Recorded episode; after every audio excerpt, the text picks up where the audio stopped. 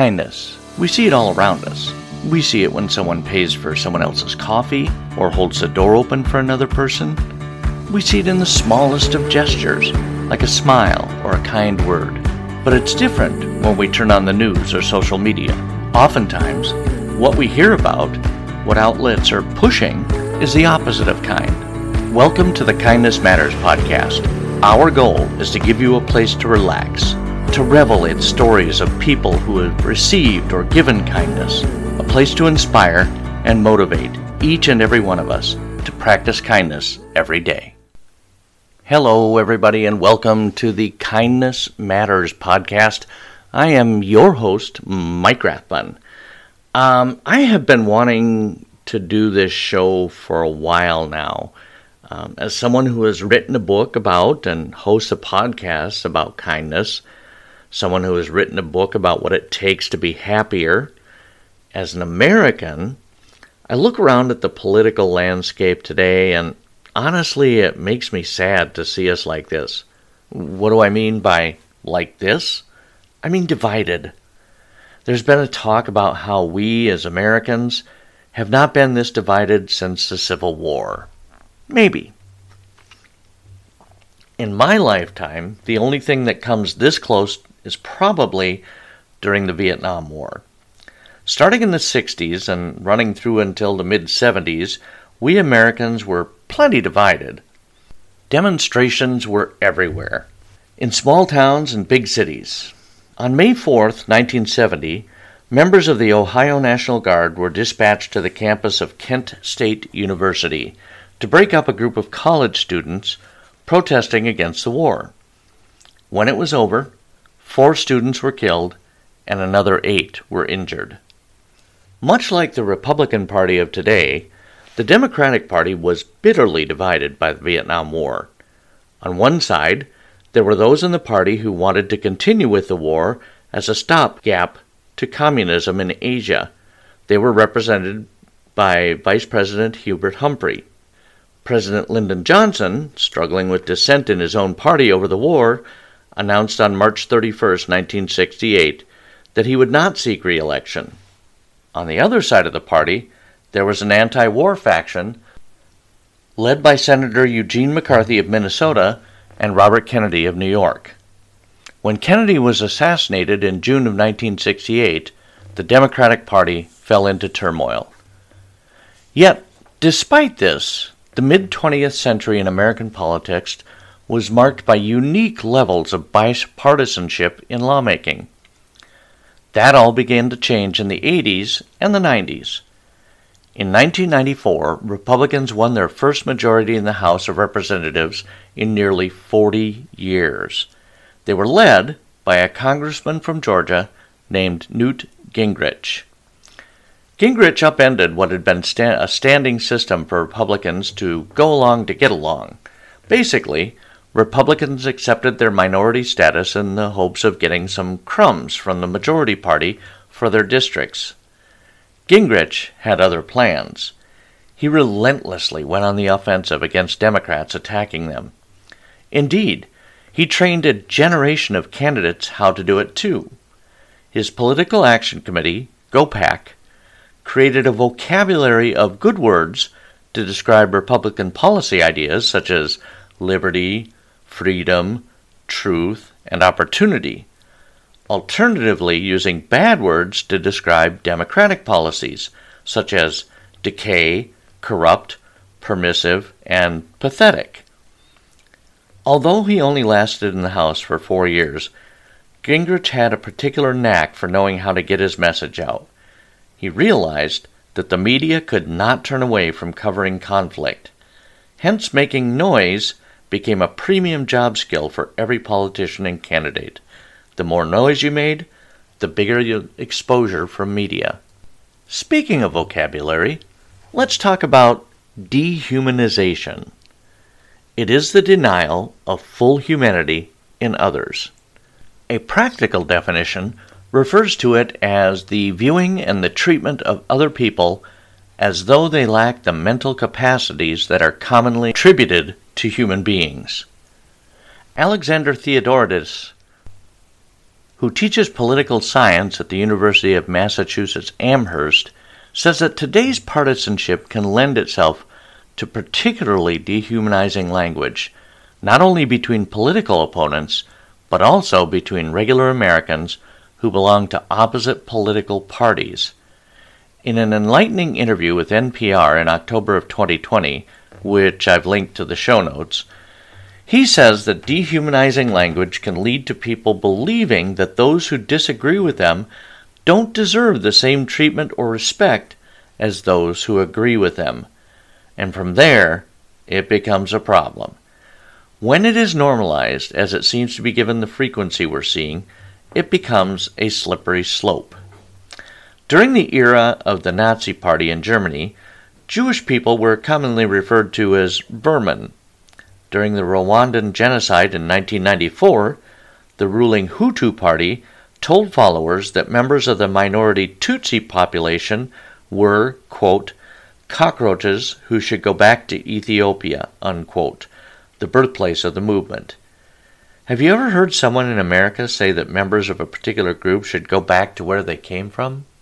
You see, when we tend to think of others, whether it's homeless people, refugees, or immigrants, or even members who belong to a political party different from our own, as less than human, it becomes easier to accept or promote violence against that group. In a study done just prior to the 2020 election, Alexander Landry asked members of each political party to rate how they viewed members of the opposite party on a scale from 0 to 100 based on the famous evolution of man image. You know the one. It depicts a silhouette of an ape on one end of the scale and progresses through the evolution of man until it reaches modern man. That's the one. In the study, two out of every three Americans rated members of the opposing party as less human than members of their own party, and it wasn't even close. American partisans rated members of the opposing party, on average, a 42 on a scale of 0 to 100. Dr. Landry reasoned that it would be important to find out if partisans perceived that the other party dehumanized them as well. So he asked Democrats and Republicans how they thought the other side rated them on the evolution of man scale. Partisans greatly overestimated how much the other side dehumanized them. On average, both sides thought the other dehumanized them more than twice as much as they actually did. And here's where things get sticky. Because if one group thinks that they are being dehumanized by the other side, they tend to want to fight back against that. According to Mr. Landry, quote, partisans who dehumanized the other side were more likely to support using anti democratic means to hurt them, agreeing with statements like, for Republicans, Trump should use force to stay in power if the election results seem fraudulent, and, for Democrats, the Democrats should do everything they can to hurt the Republicans even if it is at the short term expense of the country. Unquote. And that, friends, is where we find ourselves today. Does it look bleak? Yes. Do we have to accept this as the new normal? Absolutely not. There are things that you and I can do to resist dehumanization and polarization in this country. For example, if your political candidate of choice uses dehumanizing speech, such as painting others as evil or a detriment to society, as not belonging to your group, call them out on it. Demand that he or she be better. Perhaps consider threatening to withhold your vote if the action continues. Granted, that's a long shot, especially if the politician is getting traction and seeing their polling numbers go up after such a speech or a tweet. But we know that politicians respond to numbers, and if enough of us refuse to support candidates who engage in dehumanization talk or who try to scare us by telling us that X candidate is going to take away our Y if they're elected, perhaps, just perhaps, we can change the system. Now, you might be thinking, well, that's great, but what am I supposed to do as one person? I can write an email or four, but that's not going to change anything. And you're probably right. one person alone has never accomplished much. That's one of the keys to changing our current path. After the pandemic, we became more isolated. First, because we needed to to keep others safe, but then it was like we enjoyed it.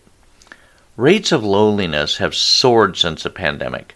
The way to cripple political partisanship and dehumanization is to re engage with other humans. Partisanship thrives when we are alone in our own information bubble. We read, we listen to, we consume only those views we agree with. Sadly, those views are telling us that immigrants are coming to take our jobs, or a certain religious group is trying to force their beliefs on us, or those who don't love like we do are destroying our society, our country. The only way to break out of this spiral is to put yourself out there. Go to a festival celebrating a culture different from yours. Go to an ethnic restaurant and speak to the owners. Listen to their stories. Ask questions. Volunteer at a food shelf and speak to the people that use it. That person you who you may have thought was just a lazy soul sponging off of your tax dollars has so much more in common with you than you realized. They're married and have kids, just like you. They're just trying to get by, just like you. Of course, they're American, just like you. Your neighbor who had a yard sign advertising a candidate you didn't support is just like you. He or she has a spouse, kids, maybe grandkids. They go to work, they come home, just like you. They mow their lawn on the weekends, just like you. Go to a church festival and speak with the congregants. You'll find that even though they worship differently, they are good, caring people who want the same things as you do safety, security, a better life for their children that, than they had, just like you. Our politicians, our media, and our friends want us to believe that there are people in this country who are different than we are, and thus we should be suspicious of them, fear them, maybe even hurt them. Don't listen to them.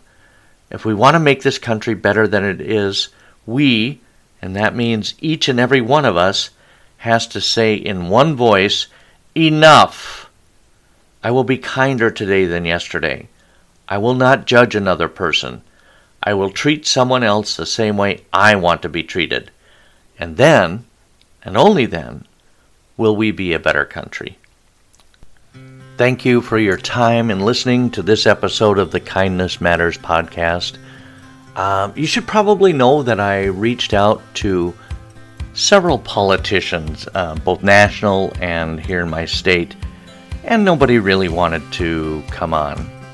I don't know why. So that's why you had only me today. Uh, you have been listening to the Kindness Matters podcast. I am your host, Mike Rathbun. Thank you for listening. We'll be back again next week. But in the meantime, be that person who roots for others, who tells a stranger they look amazing, and encourages others to believe in themselves and their dreams. I'm Mike Rathbun, your host.